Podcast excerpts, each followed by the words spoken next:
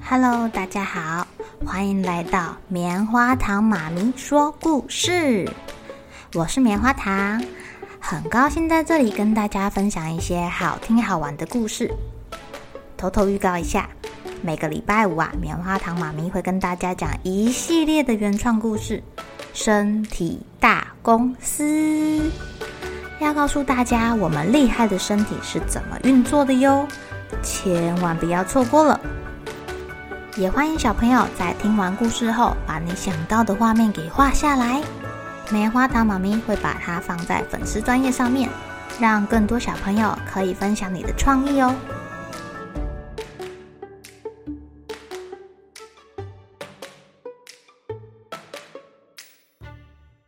Hello， 亲爱的小朋友，今天过得怎么样呢？礼拜四的时候，我们是不是讲到小巫婆的同乐会来了一个不速之客，也就是小狐狸。哦，这里可是有小狐狸爱吃的小白兔、老鼠、松鼠哦。到底这只小狐狸会不会把它们吃掉，还是它真的只是想要参加同乐会呀？让我们继续听小巫婆的故事吧。我没有被邀请的，但是我来了，我有空哦，你们一定不会反对我参加的吧？拜托拜托，让我参加吧，我保证不会伤害兔子、小老鼠、小松鼠的。如果你答应不伤害他们的话，我答应，小狐狸虚伪地说，我发誓，如果我食言了，这一辈子我只能吃马铃薯跟胡萝卜啦。嘿，不用说这么久以后的事情，小巫婆说，如果你食言，会立刻受到惩罚哦。但小巫婆也不相信狐狸的话，所以她决定要给狐狸变出一个鸭嘴来。动物们看到它的鸭嘴都安心啦，就算狐狸想吃它们，也没办法吃喽。就算是缩小的兔子，看到这样也不害怕啦。动物的同乐会一直开到了晚上，松鼠玩捉人的游戏，乌鸦阿伯用它浓密的尾巴逗五颜六色的小花鹿玩，狐狸呀，在那边逛来逛去的，好想。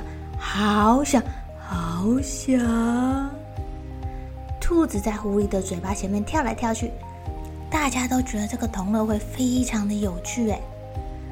等到月亮高高挂在天空的时候，小巫婆说，时间不早了，我们要结束了。不过在你们回家前先给你们吃点东西。他给花鹿还有麋鹿变出了一大堆的干草，给松鼠一大篮的干果，给小老鼠变出了好多小果子，给每一只兔子包心菜半颗，然后又把它们变回原来的模样，除了狐狸之外。哦，对不起，狐狸娜娜地说，可不可以把我的尖嘴巴变回来？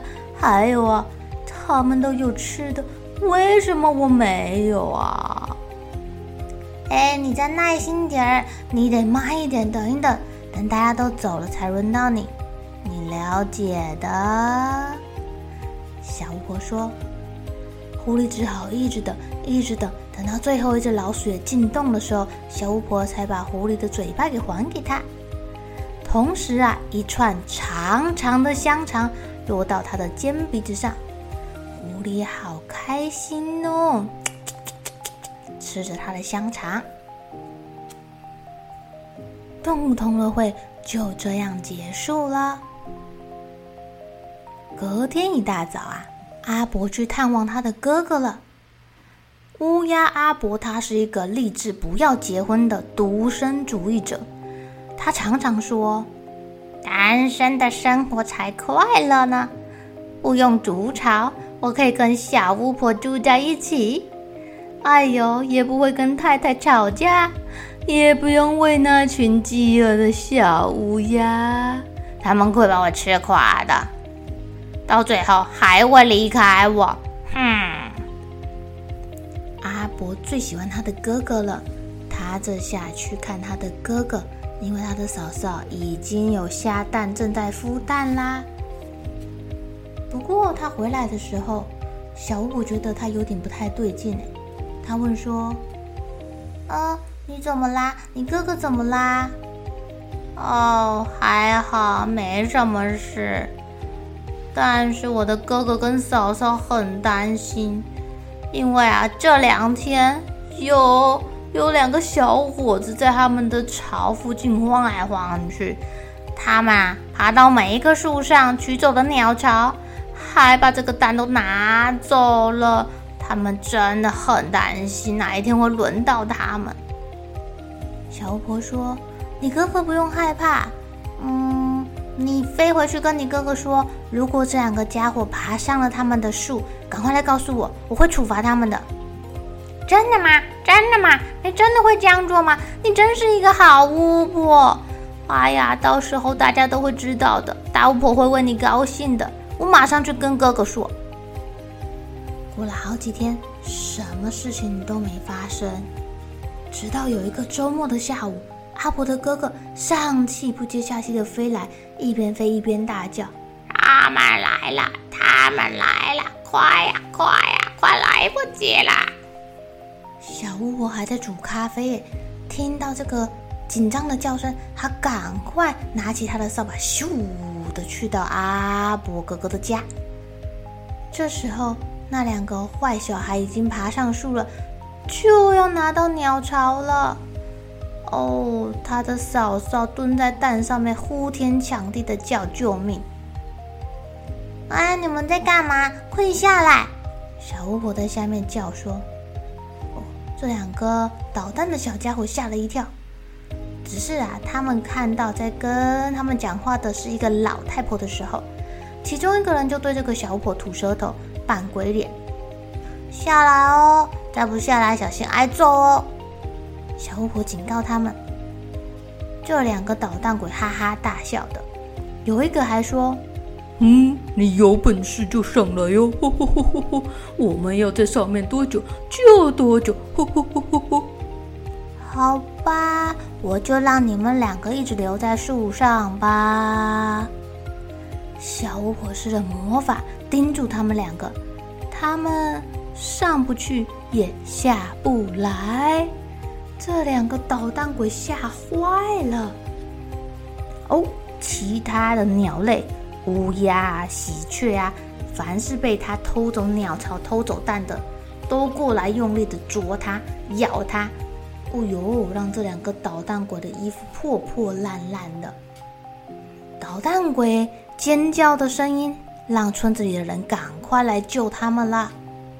只是村里的人叫这2个捣蛋鬼下来，他们说：我下不去，我们被停住了。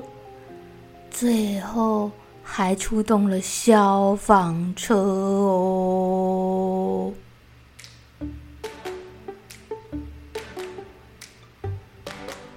亲爱的小朋友小巫婆聪明得很，在消防队员来之前刚刚好解除了他们的魔法，所以这2个捣蛋鬼就顺利的被消防队员给救走啦。你们有没有像他们2个一样这么的捣蛋啊？把人家小鸟的鸟巢给偷走，把蛋蛋给偷走，害他们的爸爸妈妈找不到呢？有时候捣蛋是很好玩，但是你们要想想看，被你捣蛋的人会不会很难过、很伤心哟。好了，小朋友该睡觉了，一起来期待明天会发生的好事情吧。